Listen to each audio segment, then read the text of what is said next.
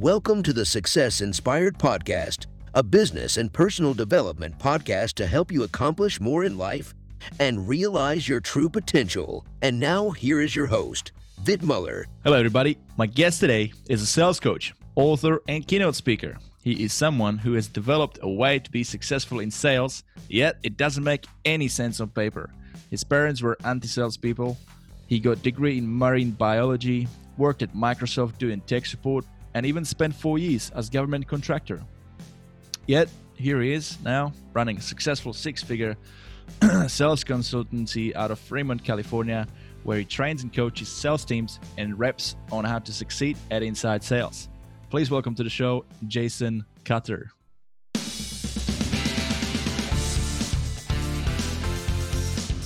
Thanks for having me, Vit. I'm uh, I'm looking forward to this. Should be fun.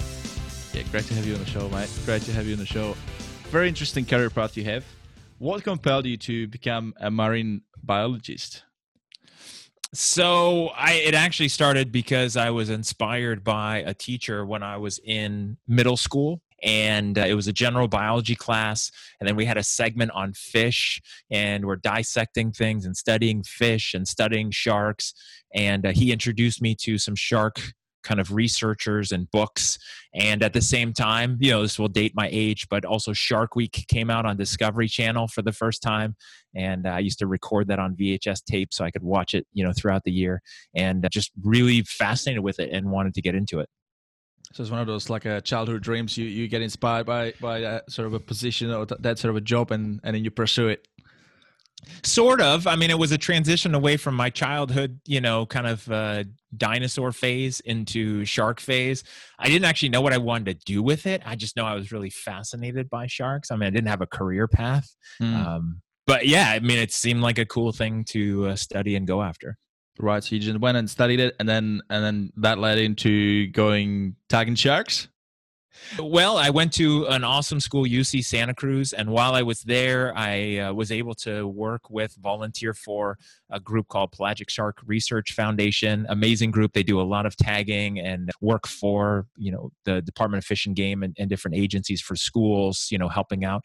And uh, so, yeah, so I spent a lot of time working with them, tagging sharks for my own school research and at the end of all of that, I couldn't even get an $8 an hour job scrubbing boats with lots of experience because it was so competitive. I mean, this is late 90s. Everyone wants to work at SeaWorld. Everyone wants to, you know, train dolphins and work, you know, with the seals and the sea lions. And uh, so competitive. I, I couldn't get any work even in marine biology.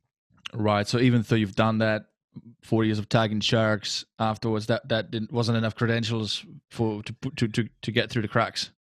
Nope, not even to scrub boats. Uh, they gave it to a master student, so you had to be like working on your master's degree to be scrubbing boats for eight dollars an hour. And I was willing to live in my car, you know, if that's what it took, and I, I couldn't even get that. So I, I was like, where do I go next? Now, tagging sharks, that would have been quite an adrenaline job, wouldn't it?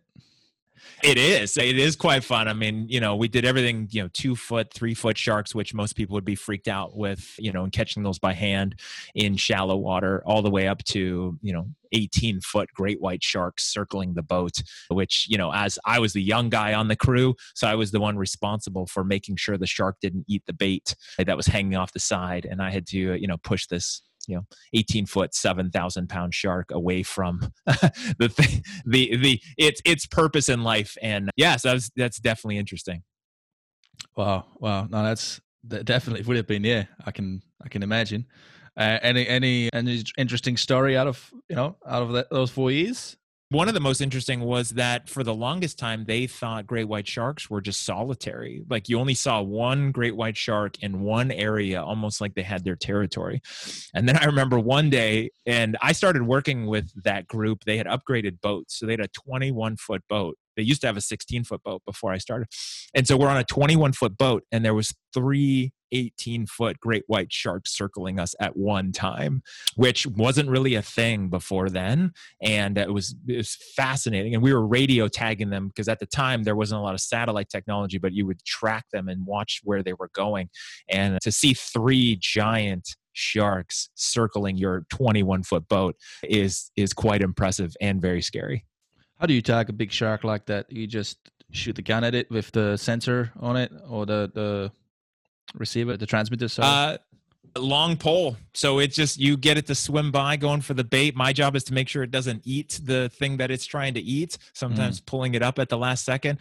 It it cruises by and the person with the long pole has one shot at it to get it right in the right spot, you know, essentially by hand at the end of a pole. And you got another person doing the video and as a spotter and you know, you hope it, it goes well. You only got a few chances usually. So then what happened? So then you finished with marine biology. What happened then? So moved to seattle ended up getting a job at microsoft doing tech support for a couple of years because i thought hey i'm good with customer service i was working in restaurants getting used to dealing with people it's funny because i you know you had mentioned the intro being in an anti-sales household i didn't really want to deal with the public i didn't want to get into sales when i got a job at a restaurant i wanted to be a busser but not a waiter because i didn't want to Mm. actually deal with hungry people and then I moved up and I kind of got used to it. So I moved to Seattle and I thought, hey, I am good with computers. I like computers. I can merge, you know, customer service problem solving and, you know, the tech side and found out I didn't like it. I didn't want to do it. I was there for two years and they started outsourcing all the jobs to overseas for the first time ever. And that ended for a lot of people in my department.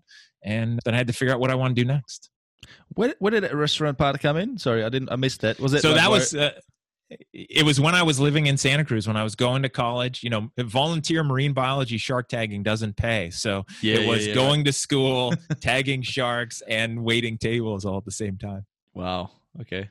Yeah. Well, one thing I think is a great thing to do when you're in your teens, when you're in your you know young adulthood, to to have broad, you know, experience of different different jobs. Because I've done the same thing. I've I've worked in as a as a cook in, in restaurants uh, as well. I've then done like weed stuff. You know, back in Sydney, like I had to do some you know waitering waitering for like hands parties and and and you know, working in construction. And I think it's a it's a good thing to do because it opens up your your horizons a little bit, like your pers- your perspective uh, of of what's out there when you do that when you when you're young. Yeah i mean I, I i think two things are important. One is i mean as my mom says all the time part of life is figuring out what you don't want to do. So the only way to really do that is to try lots of things. The other part is and you know i would almost say this should be mandatory but i feel like everybody at some point early in their life teens early 20s should work in either a call center retail or a restaurant. I mean, the the, the big thing here is that yeah, try more things. Try work for many many different jobs. Do many different jobs because when you're young, you know, you're a sponge. You absorb all that, and that gives you good good experience into into your professional career. Right?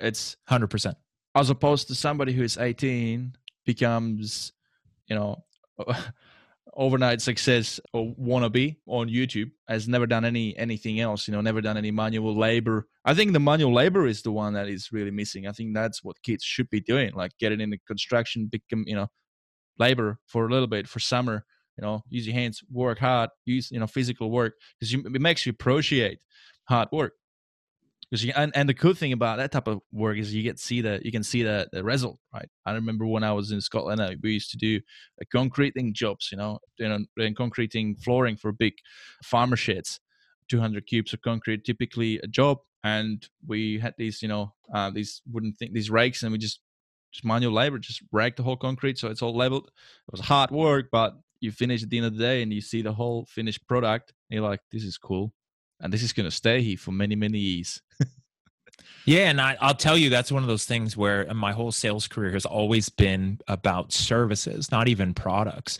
And so it's an idea of something. It's helping somebody get something, but it's not like tangible. It's not selling a car. It's not selling something physical. But yeah, there's times I'm that same way where I'll do something physical, build something, fix something, and there's that just part of people in general, eh, where it's just like you do it and you step back and go, "That's that's pretty cool. I did that." Right. Now let's talk sales. Fast forward now. You are now running a consultancy, which is a six-figure consultancy out of Fremont in California. How long you guys been running for? So about 19 months. 19 months. And and in within 19 months you've been able to get to six figures. Yep. It was it was super interesting because when I started, I broke the two rules for becoming a consultant or starting a company. One of the rules is make sure you have like 12 months of money laying around so you can float yourself. And then the second part is make sure that you have lots of people in your network that want to hire you uh, so that you don't have to wait very long. And uh, I had neither of those things. It wasn't something I had been planning for or getting into, but then the timing was right. So I started it. And in fact, the first six, and I tell this to everyone because I think it's important for people, you know, they have this dream and this fantasy that it's really easy and they'll go out there and they'll start any business and it'll just be instant. Mm. The first six months was nothing. There was, there was nothing. It was just networking. It was building things up. It was growing. It was creating. It was, it was doing a lot of effort without a lot of payoff. And then it started to hit, but it was a solid six months of, of really just building and, and pushing. And then, you know, it, it took off from there. Wow, that's that's impressive. And how big is your team now?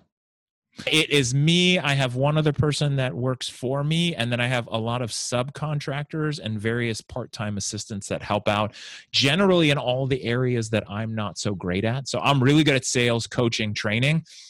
Do not ask me to make a logo or graphic design or build a marketing campaign for you. You know, so I have the team that helps with those. When we go into a company, they fill in all those gaps. Yeah get somebody else for those type of roles. That's that's the best thing to do. You can't be you can't be uh, good at everything right? No and, and you won't be. And really the sooner you can figure out where your your zone of genius is anywhere in life for anyone listening to this like as soon as you figure that out and then get help on everything else and stay as much as you can in that awesomeness that's the 80 20% rule do do yeah. do 80% of your time of, of tasks that you're you're making the most value and you're most efficient now, what type of customers do you guys look after? It's generally small organizations, small companies where they have some kind of inside telephone sales team. So it's mm-hmm. phone sales related. I mean, that's where all my background is. It's generally where it's also some kind of inbound lead or inquiry. I have been working with other companies where it's not just phone, maybe it's face to face, it's it's other kind of services. But generally it's organizations where they're struggling to bring in training and close effectively and then scale up in size. So that's one sector that I work with where it, maybe it's a small company, the owner isn't doesn't have enough help, is trying to manage sales, but also run a business, and they need some help to grow, and then they can bring in more help officially.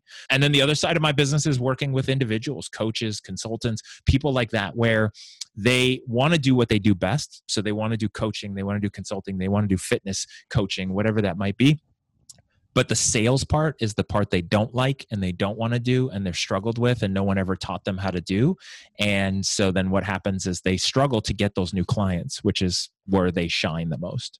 It's very common that one. There's the skill set of being able to, to, to sell and people um, don't feel very confident often. People who start a business right? Do you come across that a lot so much. And and the reason why and and if you look one of my most favorite books is called the e-myth revisited by michael gerber. And essentially he talks about why most small businesses fail which would include solopreneurs is that they're started by either a technician an entrepreneur or a manager who thinks like let's say a technician somebody who says i'm really good at building websites so let me start a business building websites. Well there's sales there's accounting there's marketing there's all these other factors and they're just not good at it. they just want to do that. Same thing with coaches and consultants. They just want to coach, and no one taught them how to sell. And most people grow up having a bad experiences with salespeople who might be manipulating, and mm. so they don't want to be that person. And you know, the kind of person you see in the movies like Boiler Room and Wolf of Wall Street, and they don't want to be that person, so they go the other extreme, which is nothing. Yeah, or like more being more suggestive like so would you like to sign up or like yeah. I mean there, there's a fine balance. You got to be you got to be ethical around it. Ultimately it's providing uh, a service right? Sales is a service. You're trying to solve someone's problem. You're trying to get them from a to b. But let's let's talk about that because i believe you've got a book the art of what's the name again? So the book is Selling with Authentic Persuasion. And Yeah. then the subtitle, which it kind of goes to this point, is to transform from order taker to quota breaker. And sometimes people get triggered by that and they don't like being called an order taker. But you know, if you're kind of giving the brochure to your clients, your prospective clients, no matter if you're in a call center or you're your own person, uh, your own salesperson, you're just giving them the brochure and the i- the information, and then hoping they buy. Then basically, you're an order taker. And I feel like there's a balance there, like you said, where you can use persuasion from a place of being authentic and move people forward for the right reasons in a way that both doesn't feel like selling and feels like the right thing to do for you and them. Because if you have a service or a product that solves a problem and they've come to you, then they've come to you for a reason, plain and simple, right? So it's kind of like if you don't, if you don't close them, it just means that you just didn't do well enough of a of a good job to to to navigate them through through that a thought process to dis- in that decision making, right? To make that commitment to to see it, to buy into it, to see the value of it, and then signing up eventually, right? Yeah, and and I take that and put stronger language around it, which is if you have a qualified person who's in need or has a goal, right? They're in pain or they have a goal, right? Positive or negative, and you have the solution to help them, and you could help them as a professional or as a company or as a service, and you don't help them buy something that would help them, you failed them and you failed your duty and responsibility as a professional and you've essentially let them down. And the example I use all the time, and people laugh at it, but it's true because we can visualize it. Imagine, and anyone who's heard me knows this, I say it all the time. Imagine you have a broken leg. You go to the emergency room, you go to the doctor, they examine you, they test you, they look at it, they say, You have a broken leg, and here's a brochure, here's my business card. You know, let me know if you want help with this. You know, I can follow up with you next week. I'll send you an email. You know, just let me know if this is something you'd be interested in fixing Hmm. right? No, they would never say that. That's ridiculous. They say, Your leg is broken. I'm going to fix it. It's going to hurt, and then you'll get better. Do you have any questions? Hold on, right? Like that's what they do. And so that's what a professional should do. And if you can help somebody, that's the way you should be operating as well. Yeah, yeah. Basically, what you're saying here is, that, uh, in sales, sometimes you need to be a bit more direct. You're prescribing the solution rather than advising and asking whether they would want it, because sometimes people are not, they don't know if they need it. They might not even realize they actually need it. So you need to prescribe it. But again, being being ethical around it, not not really pushing people in a corner and nothing like that. Another good example is fitness, right? I mean, this is this is this is my my area, right? Selling fitness. You're trying to sell fitness program or you know personal training because you want to help those people and they come to you for a reason. They're they're stuck in their life. They have feel they feel you know they feel unfit. They feel they don't feel confident with you know their how they feel in their own skin, and they've come to you for a reason. And if you if you just go and try and sell them, hey, okay, this is how much it costs, and let's get you signed up, you're not gonna really gonna do much of a good job. But if you're gonna start with, you know, building that relationship from the start, and you talk to them, you get to, you know, really take um, effort to listen to their problems and and and really understand where they're coming from, then you can match those needs with the solution, and then they're more likely to sign up. Right. And the key is is to move that conversation forward. I mean, you said it earlier. Somebody's talking to you because they're looking for help. They want help. They need a professional to guide them. If they didn't, and sometimes people say no, people don't want that. Yes, they do because if they didn't need that, they would just order it online. Or they would have just walked in, let's say to your fitness club and literally walked in and signed up without needing to talk to anybody, right? That's why, you know, if it if it's somebody just wants it, they can go on Amazon now or go online and just order it. If they're talking to you, that's because they need help in making a decision. And so then it becomes your obligation as that professional. And then the other thing to always keep in mind, and this is the part, this is the one thing to remember, is that you your job as a on the sales side of any conversation is to remember that their biggest fear is the fear of change. People have fears and you know of, of fear of making a mistake fear of all this and that fundamentally when it comes to a buying decision it's a fear of change that's the top of it and our brains are programmed to keep us safe in our comfort zone. Making a change buying something new or different is scary and our brain wants to protect us and keep us alive. Uh, you know, thousands of years ago, eating the wrong berry meant that we could get sick and die. And, you know, joining a club, hiring a, a fitness professional, hiring a coach, eating different, that's change. Change equals death. That's all our brain thinks about. Mm. There's also an example of when people don't don't know much about the product or service and they just simply come to you and ask for the price right? That's a typical one. But let's unpack that. What is the reason behind that right? They don't know what to ask. So that's like a first logical thing to ask. Sometimes it's just that. Sometimes they're just literally shopping around um, for a solution but they don't really dig into what the value is other than looking at the price just the price tag just the number and making that decision on that, right? Let's talk about that. Let's talk about typical objections, and this is really good one. How how does I think it's be useful for a lot of listeners, a lot of business people. How do you overcome this particular objection? Somebody rings you up. How much do you guys charge? So this one is is fun for me, and in fact, in the in the book, there's a uh, a section about it. And I learned this one a long time ago when I was in the mortgage industry. The thing for salespeople to remember, and I've even told prospective people this, is prescription before diagnosis is malpractice. And I'll say that again: prescription before diagnosis is malpractice.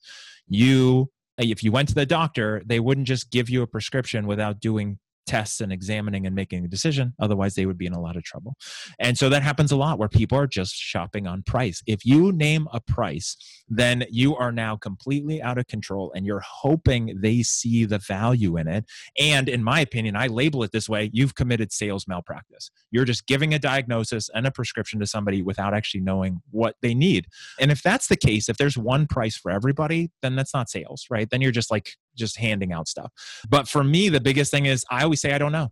That's literally the answer I say all the time. What's the price going to be? I don't know. What do you mean you don't know? Well, I don't know. We haven't talked yet. I don't know what would make sense for you. I don't know what would be the best program for you. I mean, I don't even know if this is something that would be the right thing for you at all.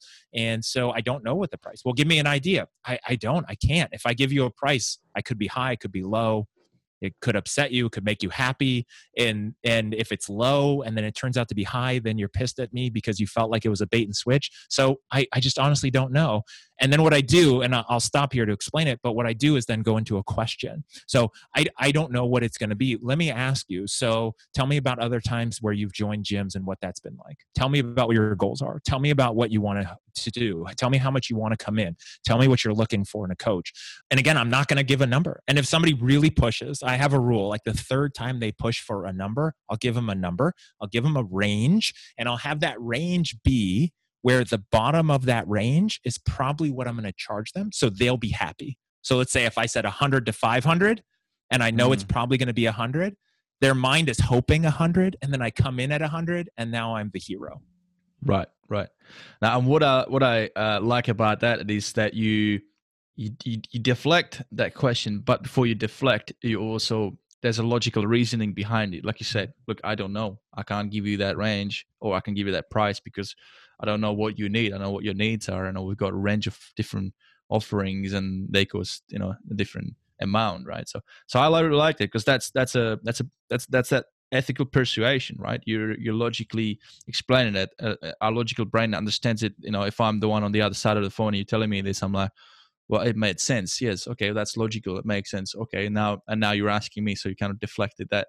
Well now it's logical for me to give you that information so that you can give me better price it's great. Right. And and and I'll tell people that. That's where memorizing that prescription before diagnosis is malpractice part is important. Because if somebody really pushes back and is like, no, I need a price. I was like, I can't. I mean, it'd be like going to a doctor and, and getting a, a prescription before it. Like they'd be in trouble. I, I can't. I, I mean, let me, and then what I say, if they really are tough, just soften it up. Say, hey, let me do this. Let me ask you a, a couple of questions that I have get some basic info from you and then i'll be able to give you an idea on the price so let me let me ask you and then roll into it don't pause don't ask permission don't wait don't do the death pause as i call it just roll into your questions get your discovery get your information you need be the professional be in charge right like because again here's the thing i promise you you throw out a price they sign up they're going to be terrible to deal with because it's only a commodity. They don't appreciate the value. Mm. If you give them a price and you're wrong, they won't sign up. They're pissed.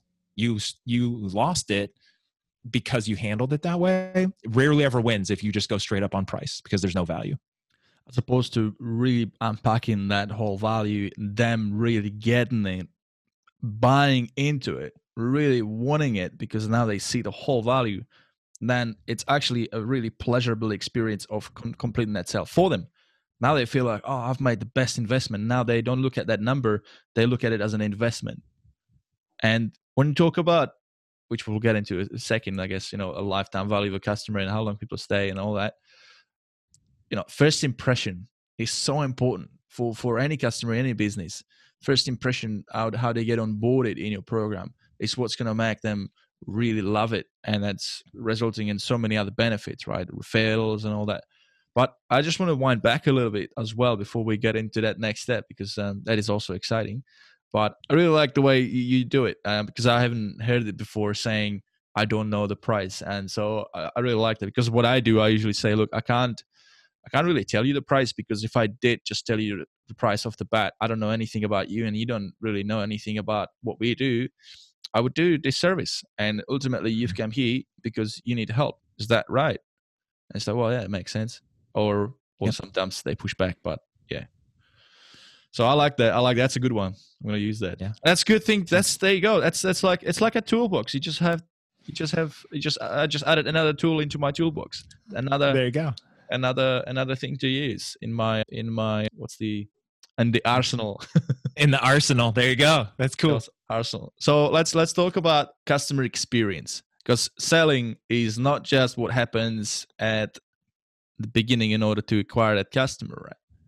Selling is something that is is it doesn't just mean you got to sell in order to like sell something for x value of a dollar right? Sometimes you need to sell them on an idea and they may have become a customer.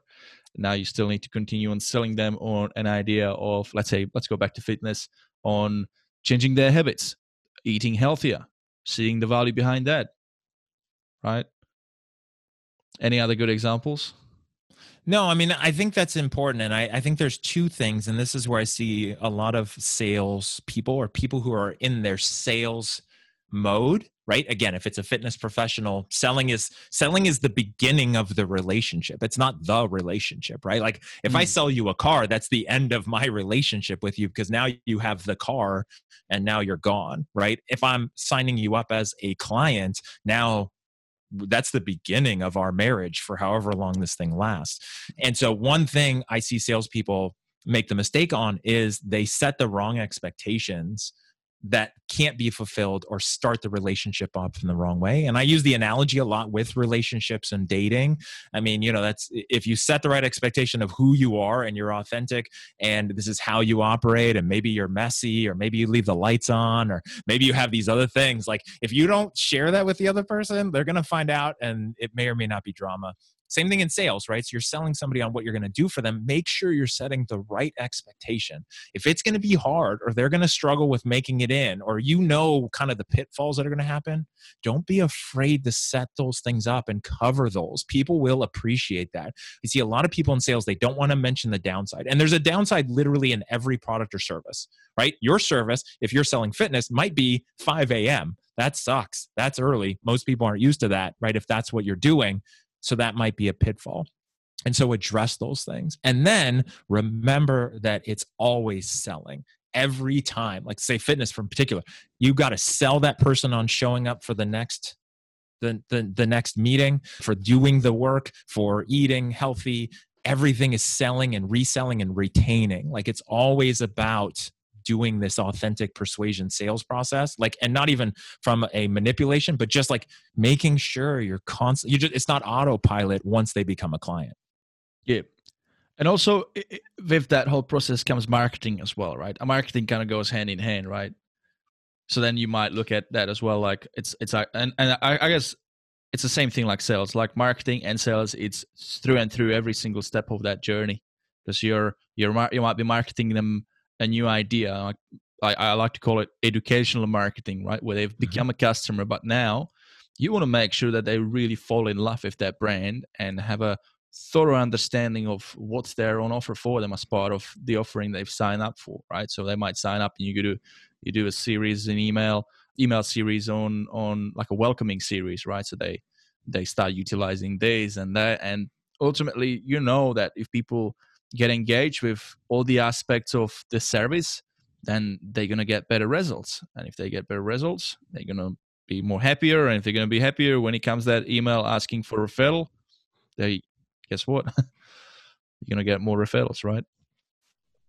Right. And and the big key that I always try to impress upon my clients, companies big or small, is that it's one client, it's one customer, and it's one conversation is how it should feel. So a lot of times there's marketing versus sales versus, you know, customer service, you know, long-term relational customer success but it's one conversation with one person as you're moving through. So it's got to be saying the same thing, right? Their impression of you and your brand or your company, it's got to be the same feeling where they just they know what they should expect.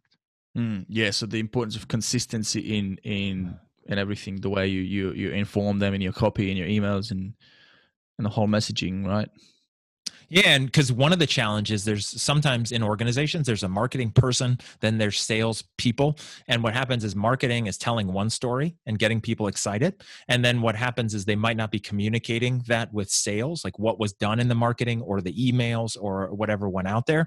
Salespeople have a conversation on the phone or in person, and they're having their own conversation because they think they know what they're trying to sell but they don't realize there was a conversation already started in the head of this prospective client and it's out of balance it doesn't fit with what they heard and then it just becomes a mess and it's then you're having to fight this customer to try to sign up when you don't need to. And they may have had different expectation. Good example is like doing advertising right where you're trying to and i understand that i mean there's so much noise right?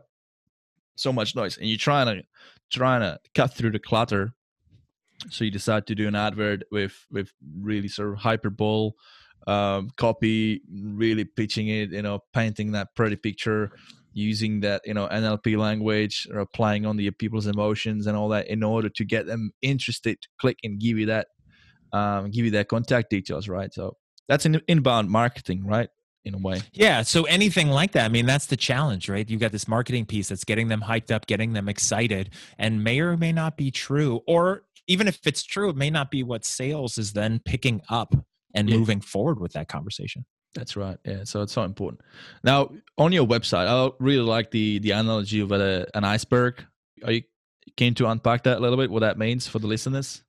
Yeah, so I call it the sales success iceberg. And everyone's, well, most people are familiar with icebergs. And the fact that what you see in an iceberg is uh, above the surface is usually only like 10%. It's like 5 to 10%. And then when you look below the surface, there's this giant iceberg. And I'm not going to get into the science behind it, but most people know that. So if you look at the image, it's all what's underneath. And, you know, there's various other analogies where people use that for different things. I use that in sales because the iceberg in sales is that what you see above the surface is the closed sale, the closed transaction, the new client, the new customer. And that's what you see. And that's what everyone sees on the surface. That's what goes on the whiteboard when they ring the bell. You know, that's everyone high fiving about is the sale. But what you don't see is everything below the surface, which is the marketing, the nurturing, the scripting, the conversations, the objections, the rebuttals, so the lead touch points, lead yeah everything right? From from management to training to corporate mm. culture to mission and vision and values. Like there's so many things that have to go right to equal that sale but everyone just focus on the sale. How do i get more sales? Well you got to do all these other things or some aspect of them correctly if you want to have a scale, you can get lucky every once in a while, but if you want to have a scalable sales machine, there's many parts you've got to do right to create that. It's like a, your your your branding, your ecosystem of what you do and how you do it. Right, it's got to be consistent. Like you said, there's so much that goes into it, and that and that and it, it sort of brings us back to what you said at the beginning, know, that e myth of the book, uh, where you need to cover all bases. You need to be you know you need to have somebody who is really good as a technician in your business. You need to have a really good marketer. You need to have a manager. You need to have that entrepreneur and and everybody working together in synergy. By yeah, the way 100 percent. That's the way to succeed. By the way i wasn't aware that there's a there is a revision on e-myth. So because i quoted that book so many times in my uh, my show here. I love that book. It's great. It's great. I uh, I think that one's and and for anybody that's in sales to business people, I always recommend reading that as well because it helps you understand the mind and what they're struggling with if you're selling to them because you can really help them. Yeah, that's it's such a great it's such a great book. It's so fundamental. Now let's talk about sales people because again somebody might be listening and they might not be very good at sales but they have a business and they want to you know make it better. So they might be looking at hiring a team.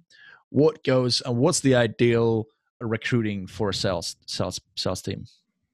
You know, if I had to sum it down without this being a three hour long episode for you, you know, I think the biggest thing is to look for people who go through your recruiting process in the same way you want them to perform in their sales seat right? Or in their sales role. People will always be the same. They can pretend all they want. They can put on the nice shiny face and the good suit and try to, you know, use their best manners in the interview. But if you put them through enough paces, they will always show you who they are. They either talk too much, they talk too little, they ask questions, they don't ask questions, they follow up, they don't follow up. That's who they are. And I promise you, when you hire them and put them in that seat or put them at that desk or put them up in front of your store, they will be the same person. They only know who they are.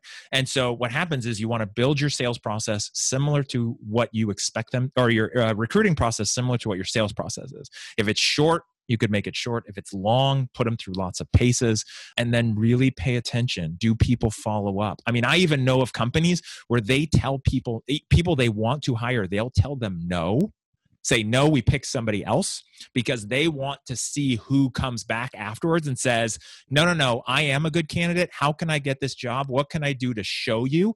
Because i promise you customers will tell prospects will tell them no and that and then do they fold and go sit under the desk? Or do they fight for the the deal and say no no you shouldn't say no and here's why. Uh, i promise you that's who you want. Yeah that's i like that that's really good. That's a really good one. I like that. It's a good little test there. And and I made that mistake early on when I was hiring salespeople. Is this this gentleman sat in front of me and was talking and talking and talking. And I would ask him a question and he would talk for five plus minutes straight. He asked me zero questions, but he had a lot of experience. He had a great resume. It seemed like a good fit. He talked a lot. So I'm like, okay, this should work out well. It's a telephone sale, it's a one call close, it's about an hour long phone call. It should be great. He can talk. Put him on the phone terrible, absolutely terrible, because all he did was talk about himself. All he did was monologue. He never asked questions. His closing rate was terrible. Uh, and I had to let him go because he did exactly what he did in that interview. And from that moment on, I learned like I pay attention when I'm interviewing somebody because that's exactly who they're going to be. Mm, yeah. I mean, it makes sense. I mean, in in sales, you need to be a good listener too, right? You can't just talk about yourself or whatever you talk about, but if, if you have a conversation, right, and if you if you're the one who talks the most, then that's not a good conversation to have because you're not really giving the opportunity to the other person to have their input. Right? No, and you know the easy thing to remember is we have two ears and one mouth, so listen twice as much as you talk. Nobody cares about you. Seriously, nobody cares about you or your opinion or your friends or your awards. Nobody cares. They care about themselves. So the best way to, to show them you care about who they are is get them talking. Ask lots of questions, make them talk. If it's an hour long conversation, you don't have to say anything, right? Just get them talking. They will sell themselves. They will feel like you care about them because you actually listened and you're the only person in their whole life who probably listens to them right now. And they will just want to buy from you because they feel like you care. Now, sometimes that means that conversation is going to be longer because you're giving it more, more, more focus, right? You're giving it more effort. You're giving it you're going through more questions and you're really giving that person opportunity to speak so there's an interesting one because with this one because sometimes businesses have a lot of leads right they coming through they a lot of leads coming through and then that salesperson if they don't have enough salespeople they can't. they're trying to get through all the leads and then they might be sacrificing on the time they spend per lead or per conversation right what is more important here having a having a, having a, a, 10 good quality conversation and having a better you know better conversion or just having 100 leads and then showing okay yeah i followed up 100 leads but then conversion was really rubbish it, it, results are all that matter right is is closed deals in this case right? Yeah. Same thing with sports. Doesn't matter how many shots you take in basketball. Did you guys win the game, right? Some games you might take two shots. Sometimes you may take 50 shots. It, it, it's all about what wins the game that day. And same thing with sales. Did you close sales? Are you meeting the numbers? Are you hitting your goals, hitting your quota, making money? Is everyone happy? If the company is generating too many leads and you're stuck on longer phone calls that are effective and you're closing deals, that's a company problem. They got to dial it back because they'll learn that they're wasting money on marketing or they need to hire more people. Yeah. But do whatever it takes. Now, the caveat with this and the part to watch out for is using that order taker language. There's a lot of people who have long conversations. They're afraid to sell, they're afraid to move the conversation to an actual transaction and oh yeah, sale. no, no. That's yeah. And so what happens is they chat, and all of a sudden, you know, half hour later, they're Facebook friends, and they're talking about restaurants, and they're talking about life, and they've got nothing. You know, it's long conversations that result in sales all day, right? Like all do that all day. It's about quality over quantity. Yeah, and there's a specific set of questions that you should be asking to navigate, and like you said, lead, be in control of that conversation. You don't you don't need to ask them about anything else. You really want to find out where they're coming from, what is their problem. Then you meet them halfway. You know, you you respond back to to make them aware that you've listened to them, so they they feel comfortable that you've listened. You repeat all those their problems back to them, and then you provide a solution. You go through the program, you go through what the offering is, and then you've got those specific question okay well is that something what you, is that sound like what you've been looking for and you want to get a yes and then you want to go into i mean i'm just sort of going off a typical script that we have in a gym right but the, Yeah. like you said you know the conversation is important to have that conversation and quality conversation go for it if it's if it takes longer if you ask them a question and they keep on talking to to unravel their answer keep them talking because they're all really good golden nuggets and while they're talking you need to do only the only one thing and only is really pay attention, maybe make notes so that you can then repeat it back to them just to summarize what you've listened. And then yeah, make sure you go for that sale, right? You you gotta I mean it should, should be smooth if if it's and and the other really good thing is when you people when you get people to talk is you you get to find out you know the the the emotional desires the, the true true why and and then when it comes to that sort of a last stage where you are going for the sale you know you started to use those you know closed sale questions you might get some objections right? And if you do all the all the homework at the start well overcoming that objection is actually quite easy because you can just come back to them and say well look based on what you said you know it looks like it is really important for you to achieve x y z. So wouldn't it make sense to sign up? Or like yeah or like no. So wh- why would you justify looking at um, the price is literally just a number that's going to come out of your account over this goal that you're trying to achieve that you've told me that you've suffered that you've struggled to achieve for last five years and making it's making you feel miserable right? It's an investment right? Or like that, that i mean just that sort of stuff. Yeah, and and that's pure gold that you just talked about, and that's where a lot of people who are in sales miss the mark is because they don't actually know that. They don't know why somebody should sign up and what the reasons are for them. And then when objections come up or price or anything comes up they don't know how to tie it back to uh, what they actually want right? You know they they they don't have the ammunition to confront those fears right? Because it's just their fear of change that's coming up. So you just need to battle that because you know what they want if you if they told you. And then it just comes down to hey you know what would it be like if you were to lose weight or feel better or be healthy? Like what would that be like in your life? Oh Okay. i mean does this does this matter like okay well this seems like a lot of money. Let me ask you what what would it be like in your life? Let me just ask you like what would it be like? And what have you tried before? What you know what happened last time you tried this on your own okay. So it seems like this would make the sense. And and the only difference that i do a little different than what you say is i don't ask. I know i'm the professional. And so a lot of times it's asking for the close i just say you know based on what you told me this seems like the best thing for you to do. So the next step is i need you to fill out this form and then we'll get you set up and you just let me know when you want to begin like next week or the week after. I'm not asking. I'm not asking. I'm just assuming right so because i know because i'm the professional and i care and i'm doing the best thing i can for them Mm. Now, somebody might still say, well, that's still sort of like very pushy. That still might feel like, oh, this is very, you know, very direct. But I, I, I say no to that because, again, they've come to you with a problem. You've solved it. And like you said before, people sometimes is that monkey brain, that little brain, that brain of fear is controlling them, and we are the ones who have to help them make navigate yeah. through it, make that decision. So and sometimes you have to be direct. Yeah, I love it. Yeah, because you're the professional. As long as your intentions are pure, you want the best for them. You can actually help them. You're not selling them crap they don't need, and you're a professional in some capacity, right? Whether even if you're just a salesperson in a cubicle, you're you see yourself as a professional, then that in my mind that's permission enough to move people forward with things that will help them. Mm. Now we've covered a fair bit about sales, and we probably could go more on as as as other things we could talk about. You know, average lifetime value of a customer and and a heap of other stuff, and it, I enjoy talking about this stuff. But for those of you guys listening, Jason actually has a podcast where he covers all this, and it's called Sales Experience Podcast. So if you're interested in sales as a topic specifically, because my podcast is not specifically about sales, it's more about you know achieving success and it's more bigger picture and more broad. Then go and check out the jason's podcast. It's called sales experience podcast and he's got a uh, shorter episodes where he covers you know uh, a little bits and pieces little topics that are pertinent to sales. Now back to you jason. Let's talk about you as a business owner and your journey with your consulting business so far.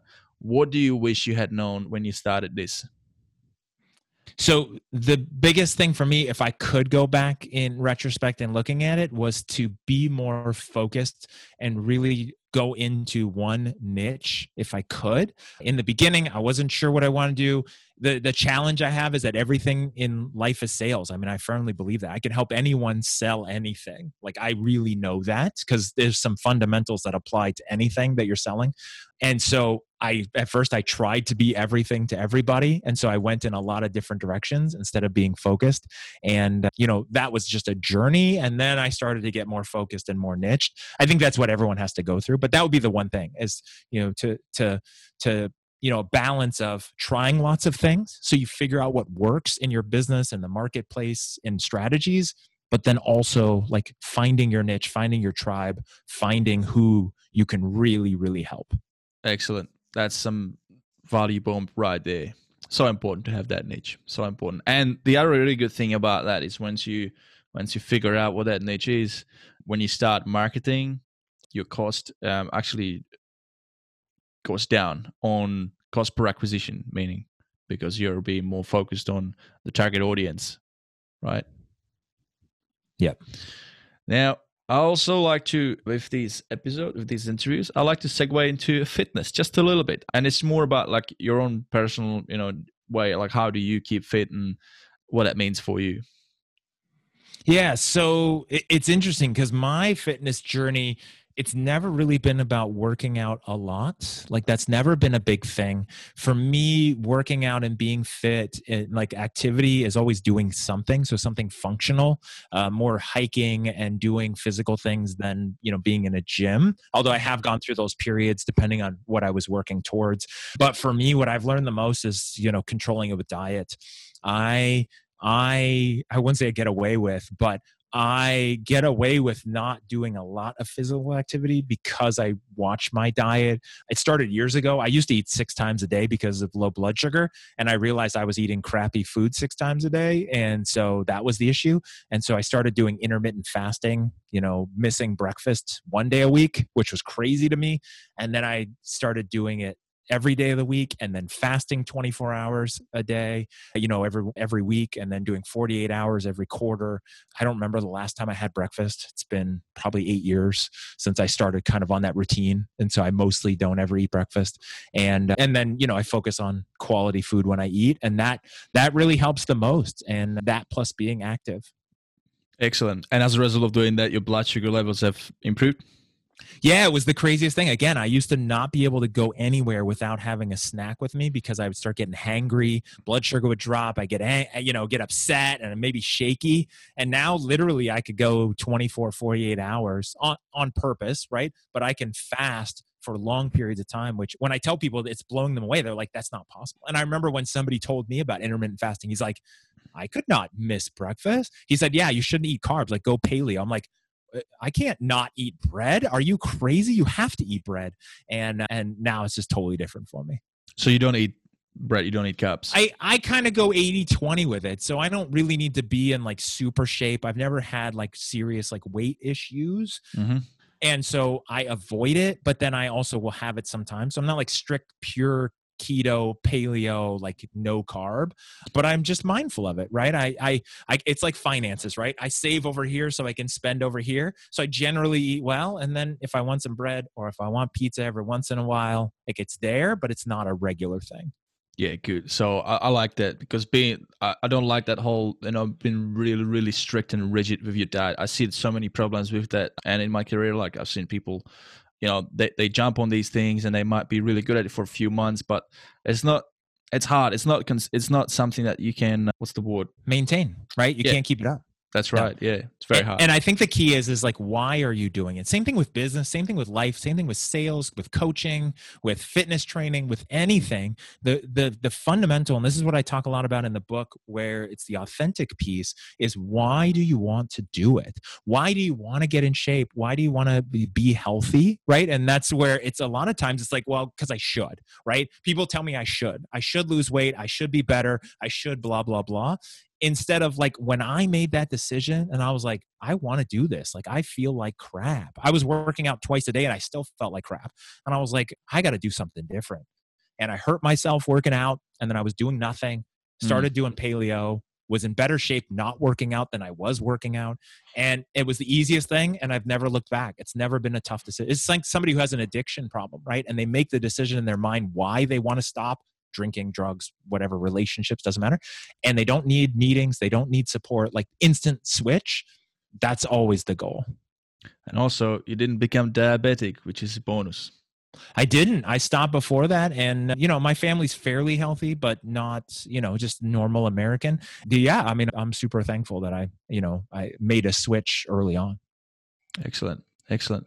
And so, once again, for those of you guys who are listening, I hope you're getting lots of value out of this, and I'm hope you're taking notes because Jason is dropping some value bombs here. So important to he, to live to live active, healthy uh, lifestyle. Because if you if you want to be a good performer, let's say you're a salesperson, if you want to be good performer at sales, well, guess what? Based on how your mood is, it's going to be a direct reflection on how many sales you're going to close that day. I, I, I know it firsthand. I know days where I feel shit because I had a bad sleep and I feel I feel down. I feel like I mean, how can I sell? Right. Or you got drama in your life and there's, Yeah. there's, you know, you got a relationship issue or money issues or some kind of head, you know, something going on in your brain. It's totally messing with you. It's so hard to like switch that, get on the field and play a good game. Like it's just, it's hard. It's hard.